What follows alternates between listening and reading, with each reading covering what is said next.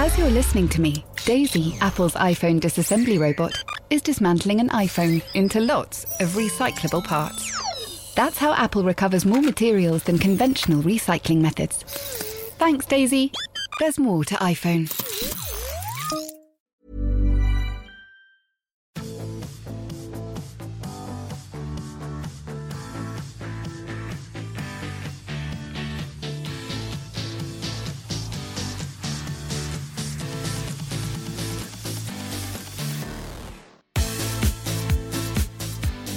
Good evening, ladies and gentlemen. Thank you for joining us this evening with the hope in your hearts that the 2017 Lions, still unbeaten at this stage, will remain so for a couple of weeks more. And I have today's news bulletin. No one pulled out injured today. In all seriousness, they've been doing choir practice, apparently. A lot of choir practice for some reason. I don't quite get it, but that's the sort of 2017 thing. Apparently the Scots have been making themselves heard, which is not bad going since there are so few of them. And also question, any New Zealanders in the house this evening? Yes. Excellent. I think we've got hard hats for them. We'll hand out the hard hats. No, you're very welcome and thank you for coming. We have an excellent panel this evening. We have two Lions with us. We have one Lion, which is that rare breed, which is a Lion who was on a winning test series. We have the 1983 Dorking Under-16 tennis champion. That's me, I'm not a Lion. And we have the Sunday Times rugby correspondent who has covered every Lions match on every Lions tour since 1972, something like that, 1983.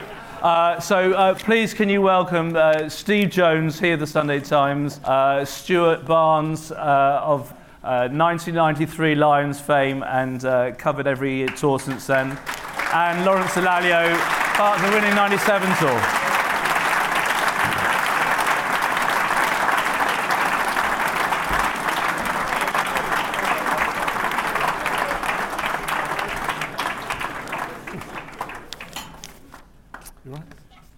So, boys, between Stuart and Jonesy and Lawrence, there's been a lot of Lions territory covered. As journalists, we're supposed to be a bit cold-blooded and impartial. I just wondered, Jonesy and Barnsley, at this stage, on the eve of leaving for a trip like this, do you still feel that rare, raw excitement of a massive, major excitement in the sporting world before you, or is it another trip? If you haven't got a childish excitement for going on another Lions tour, well, you shouldn't be doing it, really. I'm looking forward to it massively. There's bound to be stories, bound to be heroism, triumph, sporting disaster, so absolutely. I think when you write and you broadcast so every weekend for 20-odd years plus, there are times when you think, this is flat, and then you get a good game, and that gets you up. And the European Champions Cup final was something like that. And then you get the next thing, which makes you just get so excited. Now, I'm not a very excitable character most of the time. Yes, you are. I can be morose, I can be pissed. But just when you're right. I just about have a memory, and even now I can go back 24 years. And it's a great thing, Lions tours, you know, because when you say I was on the last but one, it always makes you feel as if you're quite recent and young. Of course, that was 24 years ago. But I remember I led the Lions out. I was captain for the first game in Whangarei, where this tour will start.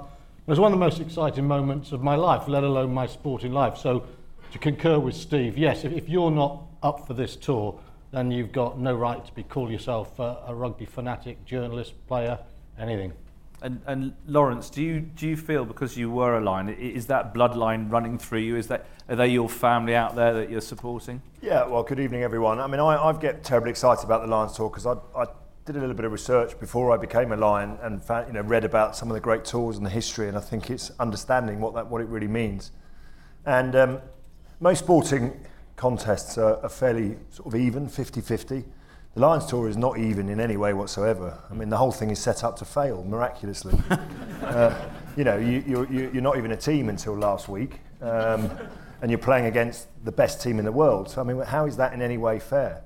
But what makes it so spectacular is that you have to overcome these incredible odds where you have to fly across the world, play against an entire nation, and it literally is you against the whole country. So I think that in the rare occasions when they do get it right and the chemistry does mix well together and you see these winning tours, it creates something incredibly special. Because if I asked every single player, you know, what is the pinnacle of your career, even in the modern era where the Lions is fighting for, you know, its survival, I'd like to think the players would say it's the greatest, you know, it's the greatest achievement of my rugby career. In fact, James Haskell, who's just replaced Billy Vunipola, said the same, and every other Lion will tell you the same. And so, you say that as a World Cup winner. I mean, you suggested that before. The 97 Lions came before the World Cup anyway, by the way, and it was the greatest. You're good with your dates. The greatest experience of my life, really, in that sense, because everything that you learn as an individual, as a rugby player, as a person, has to be put out on the table and shared with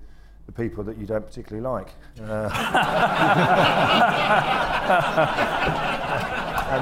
And that takes a bit of doing, trust me. You know, that, I mean, for a Lions tour to be successful, you know, you can't wait until week 2, 3, 4, 5 to suddenly come out of your shell. You have to open up your everything, your rugby DNA, your you know, everything that makes you the person you are has to be shared with the group. And you know, and that changes the relationship you have with those players forever. In what Lawrence says as a player, we shouldn't be downbeat at these moments, but we all want Lions to win. I'm sure you guys are going to, maybe some of you are going to go to your rugby clubs on early in the morning on Saturdays to watch it over an early morning beer, I guess. But they get together on Sunday, they got to go to a dinner on Sunday, of all things. That's just what you want, is go to a bloody dinner. And not drink. And yeah, exactly.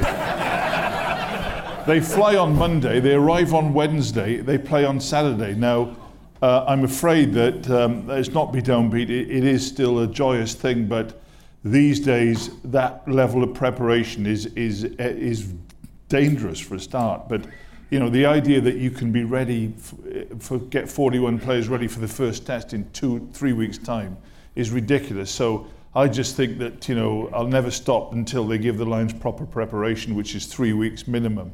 Lawrence, on his tour, it came off because there were just some magnificent characters there, but they really are, the dice is really loaded against them. Stu? Yeah, there's no doubt about that. I mean, the other thing about Lawrence's tour, South Africa, and luck plays a part.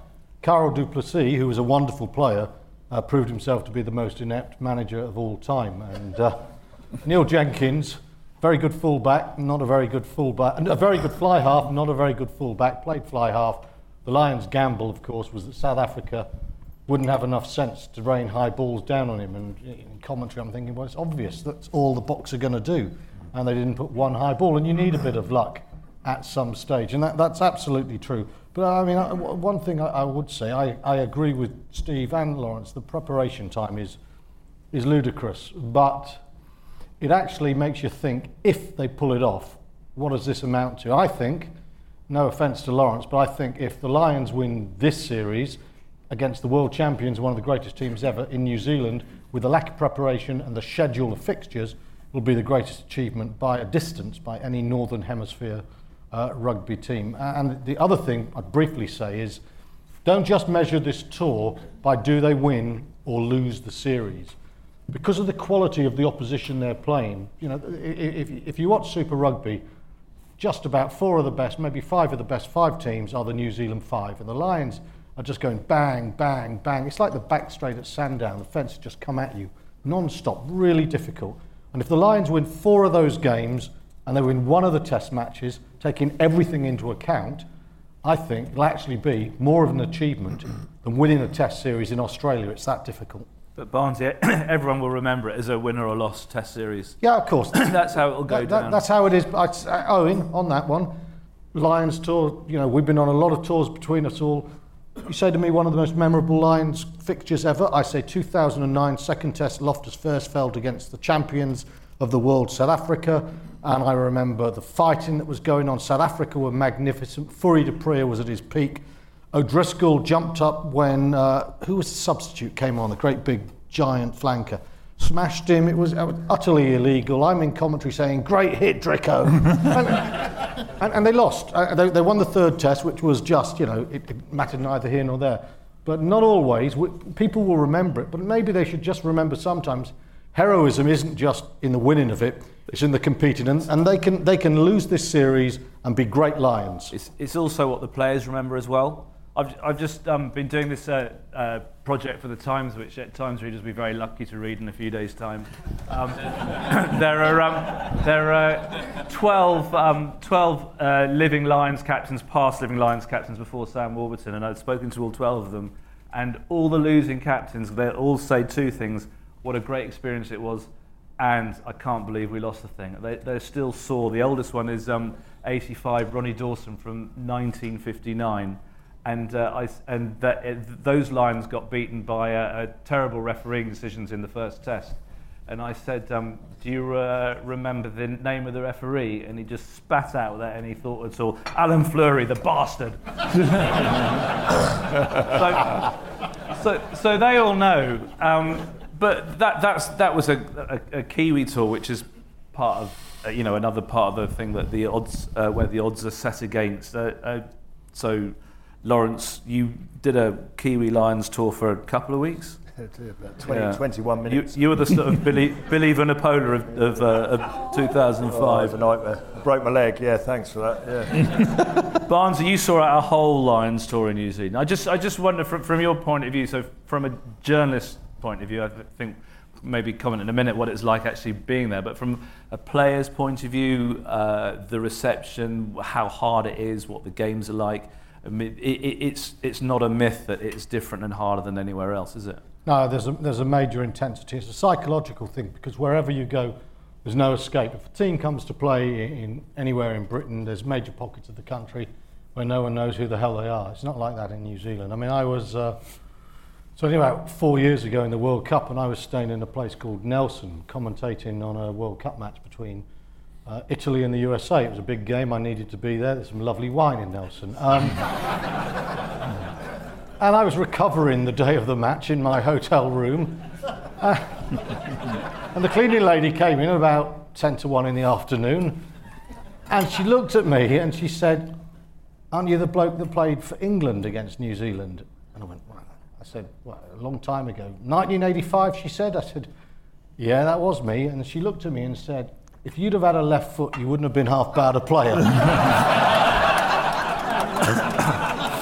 If Jack Rowell, if Jeff Cook, if Dick Best had told me that, I'd have amounted to something.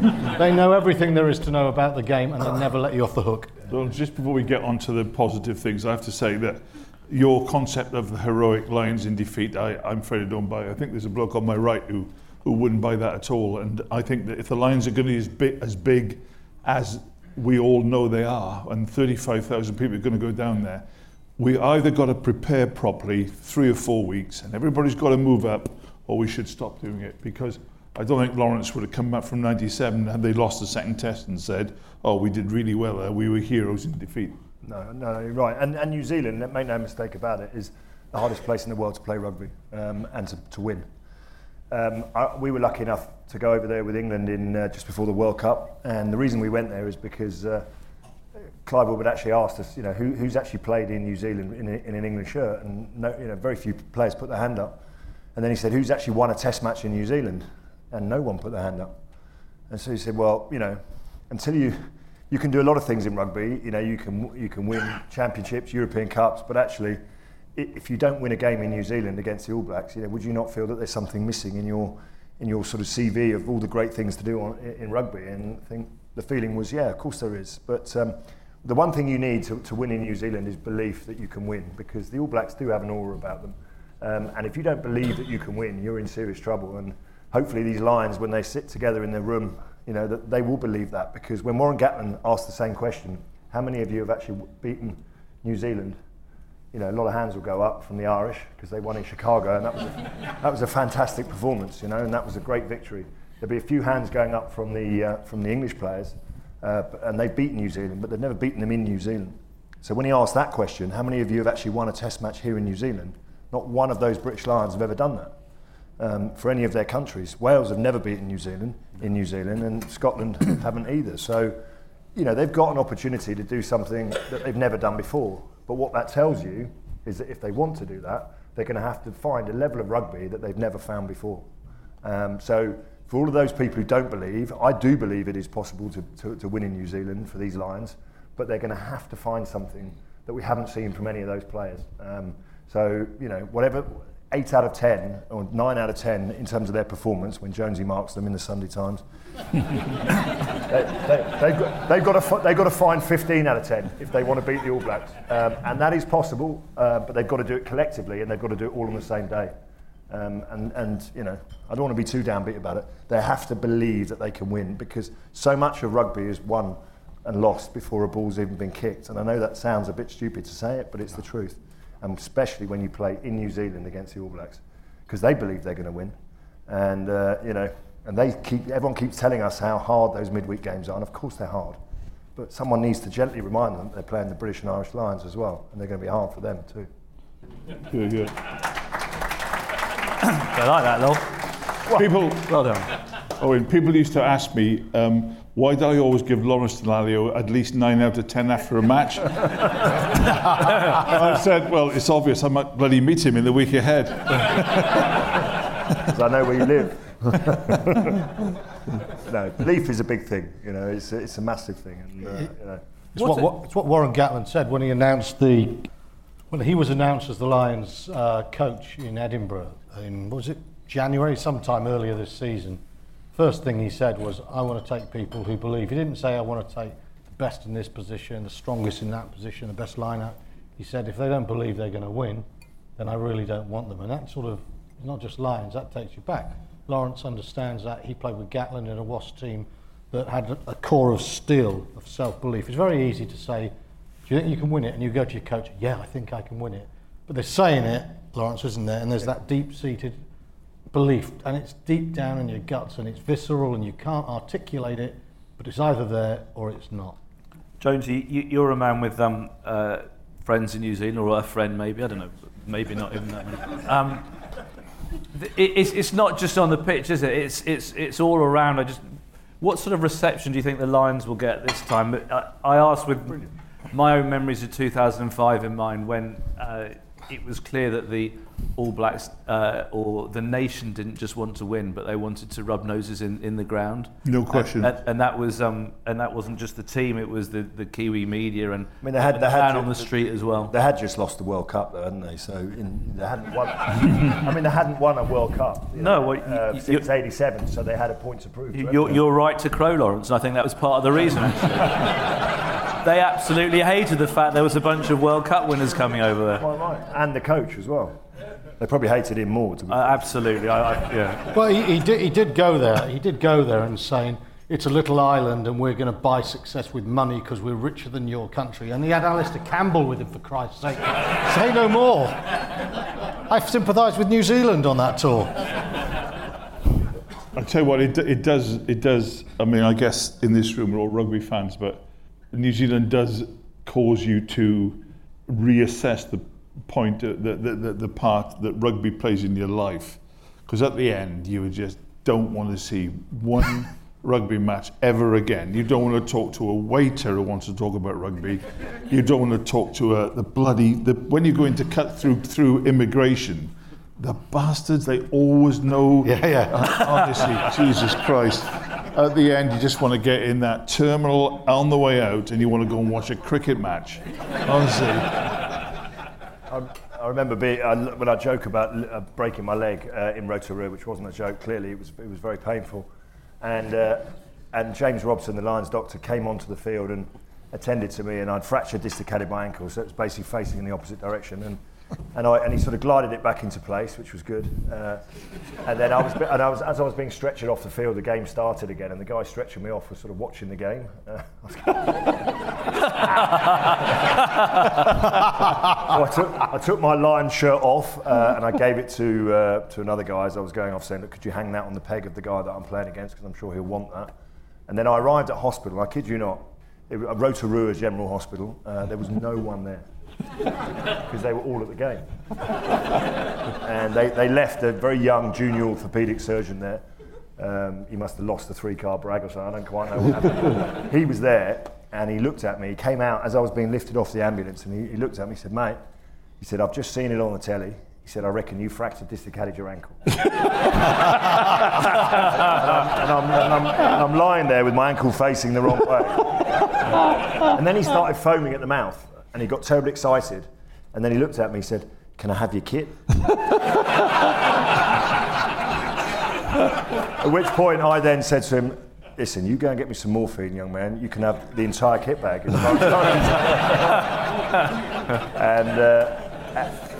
And then the surgeon came back from the match.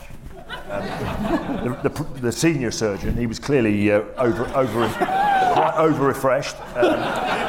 He looked at my leg and he said, "Yeah, we'll operate on that in the morning." And I looked at the doctor, Gary O'Driscoll, who now sits next to Arsene Wenger. Not sure for how much longer, obviously, but he sits next to Arsene Wenger, and I said, "Gary, there is no way this guy's operating on me in the morning." I said, "Go and find me whoever operates on Sean Fitzpatrick." I said, that is who is operating on me in the morning. Anyway, that was it. Good fun. Very good, very good. Steve, are you going to expand a bit? I mean, do we need to talk about Queenstown and urinals, or do you want to tell the story yourself? Just the popular. I mean, you are a celebrity there. I mean, are you not one of the three best known people, or the most hated people? Third most hated. Right. Well, the Queenstown thing. I don't know if anyone's been here. There's a real dodgy club in Queenstown. It's a really good bar, actually. No, it's terrible. It's really good. And they've done, because they hated Wayne Barnes, the referee, after. Was it 2007? 2007. The France game, yeah. And they hate me. They've done these huge ceramic urinals, about this big, which you wee into a kind of face of myself and Wayne Barnes. It's true. It's a bust of your head. Yeah, it is. But it is true. I've actually gone on it. No, yeah. He did. Slotty went on holiday with his family. He said, "Steve, I just had a piss in your face." But the worst thing is, and it's taken away all the... This is true. It's taken away all the glory, is that now they've added a third. It's me, Wayne Barnes, and Trump. That's it. Actually, Steve, if I could come in there, it's not. The good news for you is it's back to two. But Wayne has been removed now, so it is just you and the Donald. How would you choose? I'm actually seriously pissed off about that. What? You seem distraught. I am, seriously. Come on.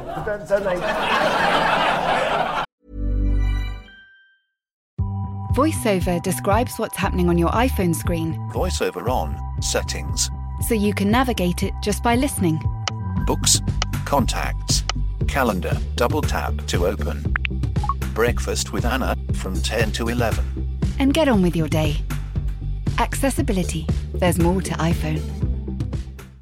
If you're looking for plump lips that last, you need to know about Juvederm lip fillers. With Juvederm Volbella XC and Juvederm Ultra XC, your lip look, whether it's subtle or bold, can last up to 1 full year with optimal treatment and no additional maintenance. Find a licensed specialist and see if it's right for you at Juvederm.com today. That's Juvederm.com. Add fullness to lips in adults over 21 with Juvederm Volbella XC or Juvederm Ultra XC. Do not use if you have severe allergies or a history of severe allergic reactions, or if you're allergic to lidocaine or the proteins used in Juvederm. Tell your doctor if you have a history of scarring or taking medicines that decrease the body's immune response or that can prolong bleeding. Common side effects include injection site redness, swelling, pain, tenderness, firmness, lumps, bumps, bruising, discoloration, or itching. As with all fillers, there's a rare risk of unintentional injection into a blood vessel, which can cause vision abnormalities, blindness, stroke, temporary scabs, or scarring. For full, important safety information, visit Juvederm.com. Many of us have those stubborn pounds that seem impossible to lose, no matter how good we eat or how hard we work out. My solution is PlushCare. PlushCare is a leading telehealth provider with doctors who are there for you day and night to partner with you in your weight loss journey. They can prescribe FDA-approved weight loss medications like Wegovy and Zepbound for those who qualify. Plus, they accept most insurance plans. To get started, visit plushcare.com/weightloss. That's plushcare.com/weightloss. I mean, isn't that a lot to do with the New Zealand psyche, though? They always liked, from growing up from an early age in rugby, they like to drive the agenda on the pitch. They like to drive the agenda off the pitch. And occasionally you get people who don't, you know, genuflect and worship the ground that they walk on, and might challenge them in a few different areas in terms of their belief systems, and they take exception to that. And, you know, I mean, Clive Woodward, the first thing he did, which was brilliant as a coach, you know, he did a lot of things right, he did a lot of things wrong, but one of the best things he ever did when he first took over England was in 1997, because he had a long way to go in terms of his coaching career. He said, right, where do the All Blacks stay when they come and play in England?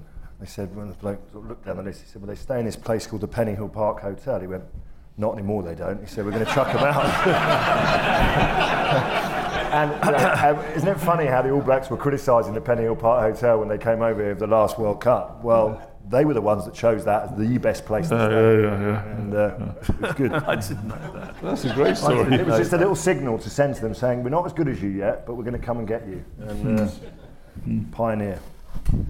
Lawrence, on the subject of the Lions team, obviously the withdrawal of Billy Vunipola. Oh, it's a nightmare. Absolute nightmare. How does that affect? Well, I've had some bad text messages in my life, I can assure you, plenty. But what he told you first, did he? That was no. You told me, but that was not great news for anyone. I mean, it was. I mean, you wrote a piece saying if there's one player that you wouldn't want to lose, or he would be up there in the top 4 or 5, he'd be absolutely number one at the moment. I said he's my number 2 after Farrell. He's got to be, well, that's a backs to forwards thing, isn't it, really? But he... you know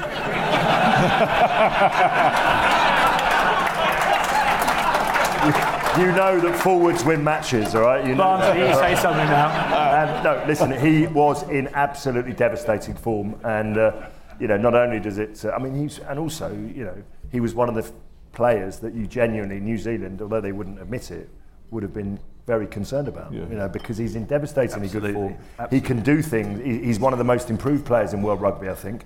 He's probably playing the best rugby of, you know, of any forward in the world at the moment, and he can do things that few players can do. And actually, he's one of those guys that people can really follow. And so I was very, very a big sigh. Of, you know, big sigh came out of myself and every single person that I, you know, that thinks about the starting 15 would have unquestionably, whether you're Scottish, Welsh, Irish or English, put him down as the number 8 and probably one of the key men on the tour. But it affects more than just that position, doesn't it? The whole balance of the back row is going to change.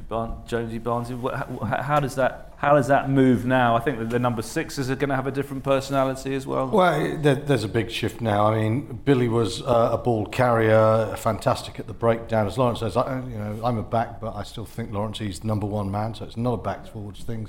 And forwards actually give you an opportunity to win matches. Yes. They don't necessarily do it. They need these intelligent little people to put them in the right place. They win ball in their own 22, no bloody use to anyone. The number 9, the number 10, they put them there, and then the forwards trundle over like Exeter from 2 yards. And then they say, we won the game, we decided. They don't. But anyway, I will agree about Billy Vunipola. Sorry, that was a digression. Where were we? The back row. You take him on a night out in New Zealand, Barnsley, that's for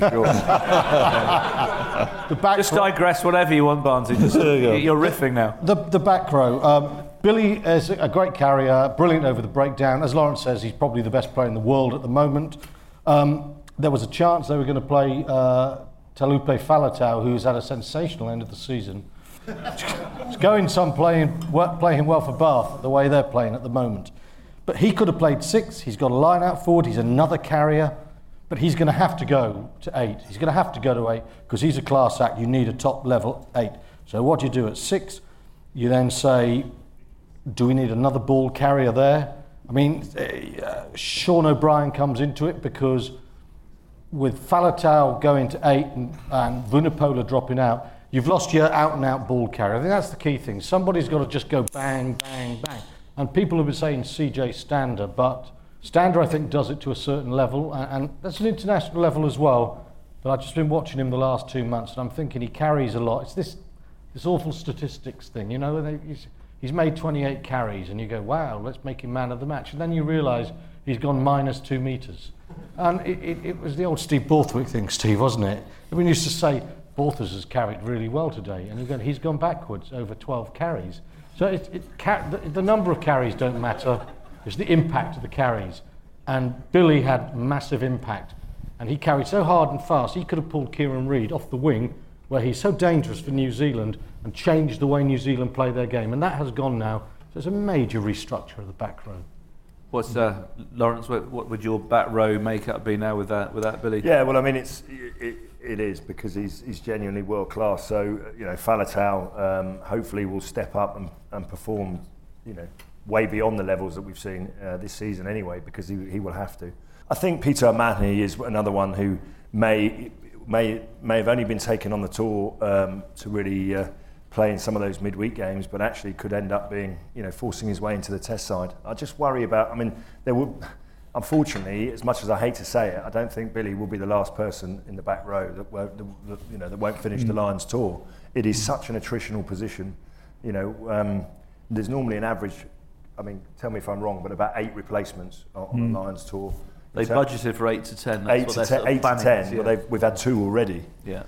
We haven't even taken off yet, and we've got a couple of, you know, so there will be some more. And I look at some of those players and look at, you know, how they get through the Six Nations. You know, everyone's complaining about the Six Nations taking place over 7 weeks. Well, up the intensity by 2 or 3 notches, and then you've got the Lions tour really. So it's going to be very, very tough. But that's the challenge they face. I hope Sean O'Brien raises, you know, is one of those players, and there'll be 1 or 2 that we're not talking about now that will hopefully come through. What it does do is put even more onus on the tight 5 to really turn the screw on the All Blacks. I mean, if there was an area where we were going to attack them, it's going to be in the tight 5 as well. And the reason why New Zealand have improved their rugby so much from even where they were 10 years ago is because their tight 5 have actually got a set piece that fronts up, whereas it used to be challenged. But I think Gatland sees that as a real area where they've got to attack New Zealand, and hopefully that'll you know, that'll come off.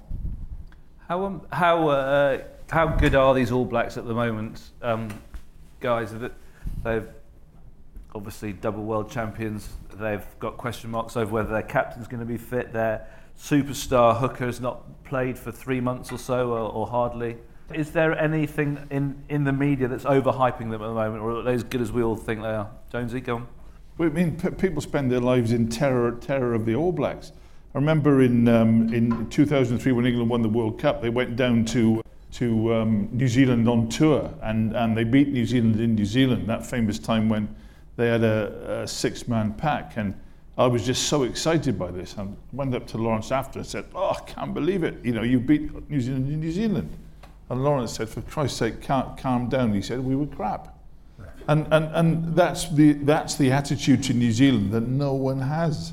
We just let them, however they want to play the game, however they want the game refereed, however they want it coached, however they want the system to be at home, they try and foist it on everybody else. And the way to beat them is not to say, we're going to beat you at your game, we're going to go down there and play our game. So of course they're overhyped, they always are. You never find a Kiwi newspaper which doesn't have 15 Kiwis in the world 15. I'm serious, and you know, it's, look, you can't argue with their results, but you know, at the moment in the Four Nations down there, Argentina rebuilding, Australia really struggling, South Africa having a disastrous time because of quotas and things like that. So, you know, it's not that difficult. The Six Nations is no stronger, but of course they're overhyped. And the question is to cut through all the hype. They've got 15, Lions have got 15. The pitch is the same, the ball's the same. The referees this time are French, not the usual cheats that we get when we go down there. And I mean it. I mean, you look at the history of it. So, you know, don't get sucked in by the aura. There's 15 of them, 15 of us. Well, that's true, but if you look at the win record, New Zealand have lost 1 series in the history to the Lions. If you look at New Zealand in the last 6 years, they've lost 2 games out of 2,368. These are These are significant statistics. It's a fair point. These are significant. and it doesn't really matter what we say, it's what players believe. And I see players and I talk to players and I look in the players' eyes, and most players don't have what Warren Gatland wants, which is a belief that they can win. And that is a significant issue. Steve's right, by the way. You know, the French referees will be a big boost for the Lions if they can get at the All Blacks in the scrum. But it is a monumental test. They are joint World Cup winners. You know, they were an outstanding team here in England. They were an outstanding team in 2015. They lost McCaw, they lost Carter, they lost Conrad Smith, they lost Mar Nonu. Four brilliant players. And for the first year after that, they became an even better team. They've lost one game since the World Cup, and that was in Chicago when they were doing an imitation of me and were on the piss. You cannot underestimate, you cannot overhype. I don't think you can overhype New Zealand, and you can't overestimate the challenge for the Lions. Not to say they don't have a chance, but it is to say I'd show New Zealand a lot more respect than Steve. I think they're one, the winning record shows they're one of the greatest sporting teams on this planet. I mean, they win. Barnsley, you will never get a urinal like that. No. You've got to work harder. Well, the other lucky, the other statistic that doesn't lend itself to very favourably is that I don't think the All Blacks have lost at Eden Park since 1994. Correct. And two of the Test matches out of the three are at Eden Park. So when I say that the players who are playing for the Lions have to play 15 out of 10, I mean 15 out of 10. It's fair to say that we know all the Lions players and we talk about them intimately about, you know, their strengths and weaknesses. In New Zealand, I promise you now, there's a players on this tour that they would have not heard of, and they won't. I mean, not the New Zealand management, but the New Zealand public, you know, because they don't watch a lot of our rugby. They're so obsessed with their own rugby, and there are players on this tour that they won't know a huge amount about, and that's the way it is in New Zealand. You've got to go and earn their respect, and the only way you can get respect from people in New Zealand is to beat them. And that's the challenge that these guys have got. And you know, Ben Clark was the man of the series in '93, and I'm not sure how many people knew about Ben Clark before he arrived in New Zealand. But by God, they wanted to keep him by the end of the tour. And you know, you've got to approach the tour and say, I want these people to want me to stay behind. In fact, or put me on the first plane home because they really hate me. But you need to win their respect. And I think if the Lions have that mentality, then that'll go a long way towards helping them, for sure. I mean, I'm going to just say one thing there. What you said about New Zealanders, management will know, but fans won't. I was talking to Dan Carter at the European Cup final. I was chatting about, you know, what sort of research will the All Blacks have done on the Lions? And he smiled, and he had that sort of, you've caught us out here. And he said, to be honest, we don't watch a lot of rugby from Europe. He said, we really don't. We watch the big European occasions because it's amazing with 80,000 there. But he said, we won't know a lot of the players. And he sort of said, you know, we sort of pretty interested in what we do ourselves. So you're absolutely right there. And there is definitely a sort of, we're the best, so why do we need to look? And that's somewhere where the Lions have to come up with something a little bit different. But that's also a mentality that could one day stitch them up. If you stop, yeah, definitely. If you stop looking, stop learning, and believe in your own. Yeah, but they believe that they are the pioneers, and until we start doing things differently and challenging them in a different way, that they will continue to pioneer. They're the ones that set the rules, and then they decide that we get them 12 months later, don't they? So yeah, you know, we got to cut all that out in world rugby very soon. So if the Lions are to have the right mentality, they will clearly have to have an Owen Farrell somewhere crucial to the game plan. I just wonder what our panel thinks should be the 10-12 combination. There are three possibilities. Let me have a show of hands. There's a popular Sexton at 10 and Farrell at 12 combination.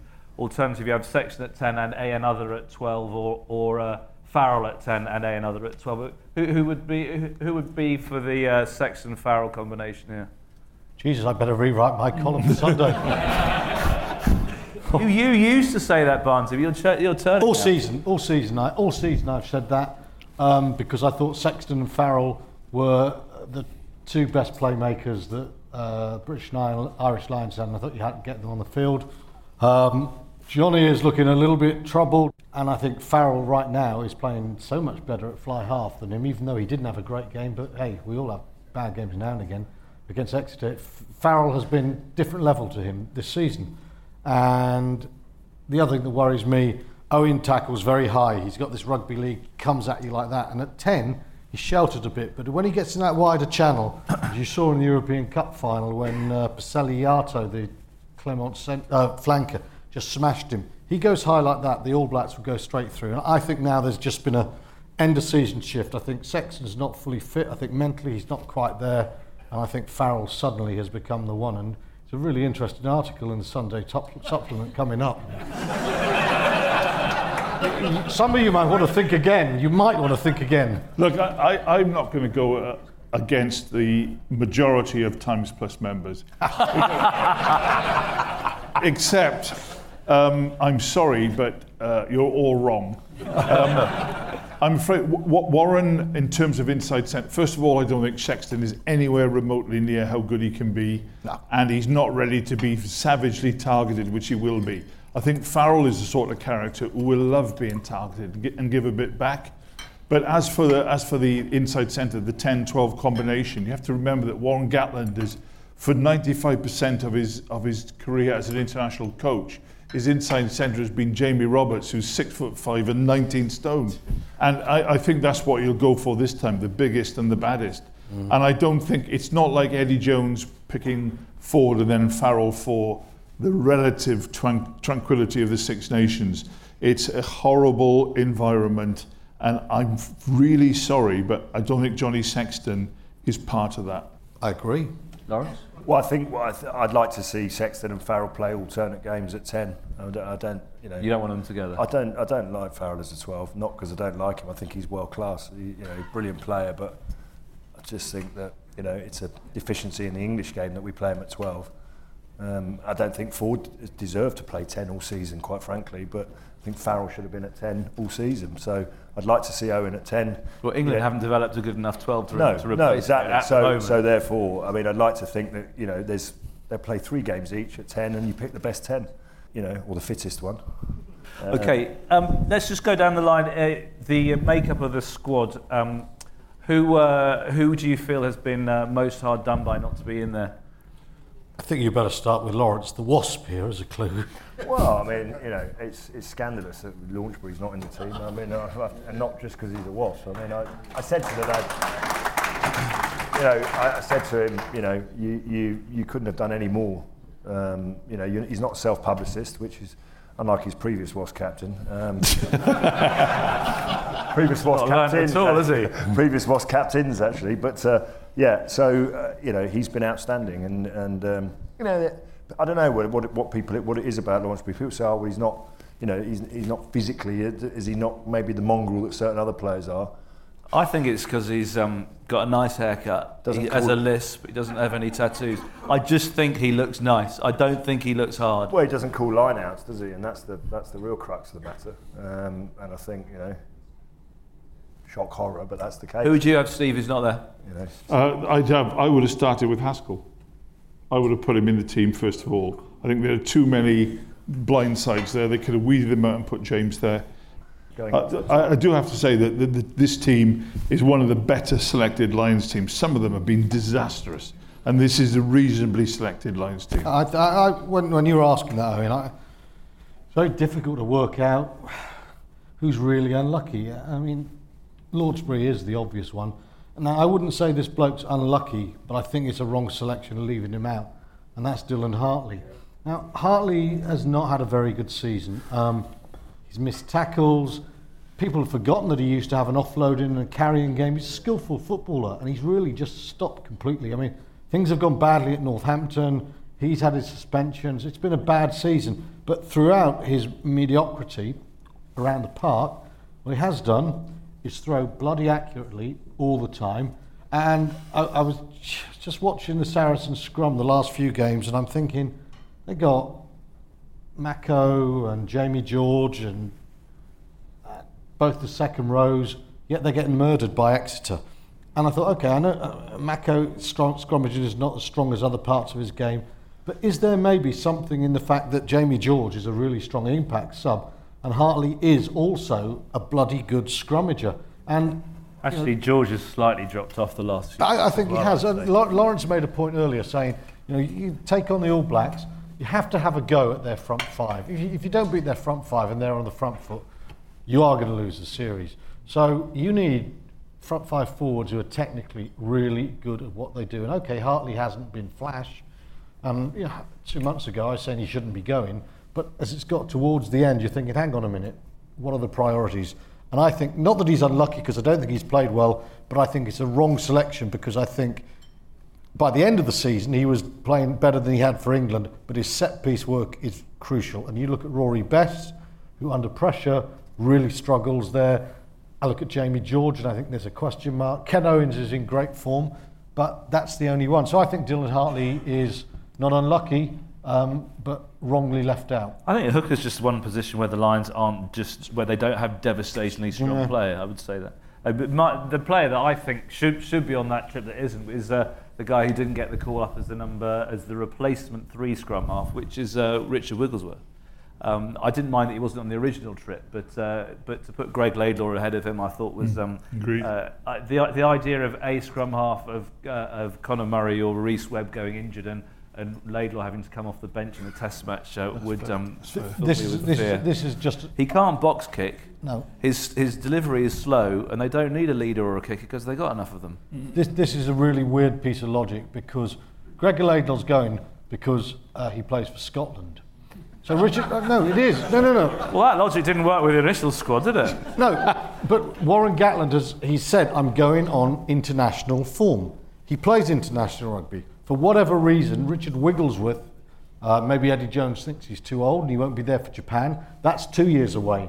The Lions is the here and now. So if Richard Wigglesworth was born in Scotland and was playing for Glasgow, all of us here would have assumed he would have been the Scottish scrum half. Had he been the Scottish scrum half, he would have been an initial selection of the Lion. Yeah. So where is the logic? Just because he's English and plays for Wasps, him not going ahead of Laidlaw? I don't get it. Well, okay. He's actually, lovely to agree. Well, he has been now called up to the England squad for the Wigglesworth has the Barbarians. Yeah, so what's a great honour for him. And there are now more. There are now more Scottish squad members in the Lions than there are members of the Vunipola family as well.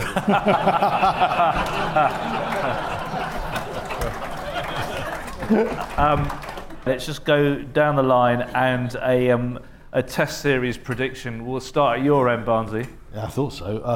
Well, let's start here if you want. No, I think New Zealand will win 3-0. Can only get better. Go on, Jonesy. Brighten up the day. Oh, God. It's so difficult. I've been on so many of these trips. It's very, very difficult. If they win one, I'm afraid to say it'll almost be some kind of moral victory. If I had to back it, God, if they win the second test, it'll be brilliant. How could they be ready for the first test? Heroic? Heroic. It's in 4 weeks' time or something stupid like that. They just got no time to prepare, and it can't go on being like this. If I had to put my swear in blood, they'd lose 3-0, but they maybe just have it in them to win one. If it's one of the first two, great, because it means the third test is then live. I think that you can't underestimate the importance of winning that first test. It was the same in '97 in South Africa. Momentum, because actually New Zealand, as much as the rugby is their strength, it's also their weakness as well. Because if they lose, which is quite inconceivable to them, but if they did lose that first test, the entire nation will turn on their team. Mm. It is quite, when I say turn on the team, it's like the first five questions in Parliament on Monday morning. So I will go out and say that if the Lions win that first test, and it's a big if, then I can see them winning the series 2-1. Yeah. If they lose the first test, I think they'll lose the series 3-0. I just say, can I have my prediction, Brian? I'll slot you. Sorry, it's the first one. Sorry, Owen. Yeah. No.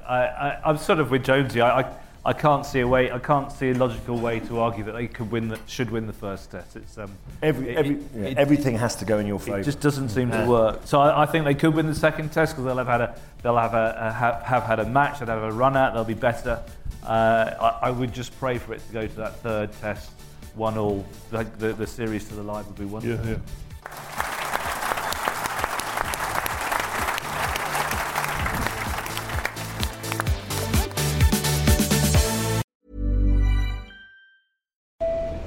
The train is now approaching.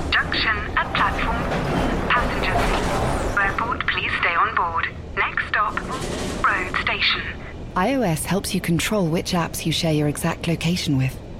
There's more to iPhone.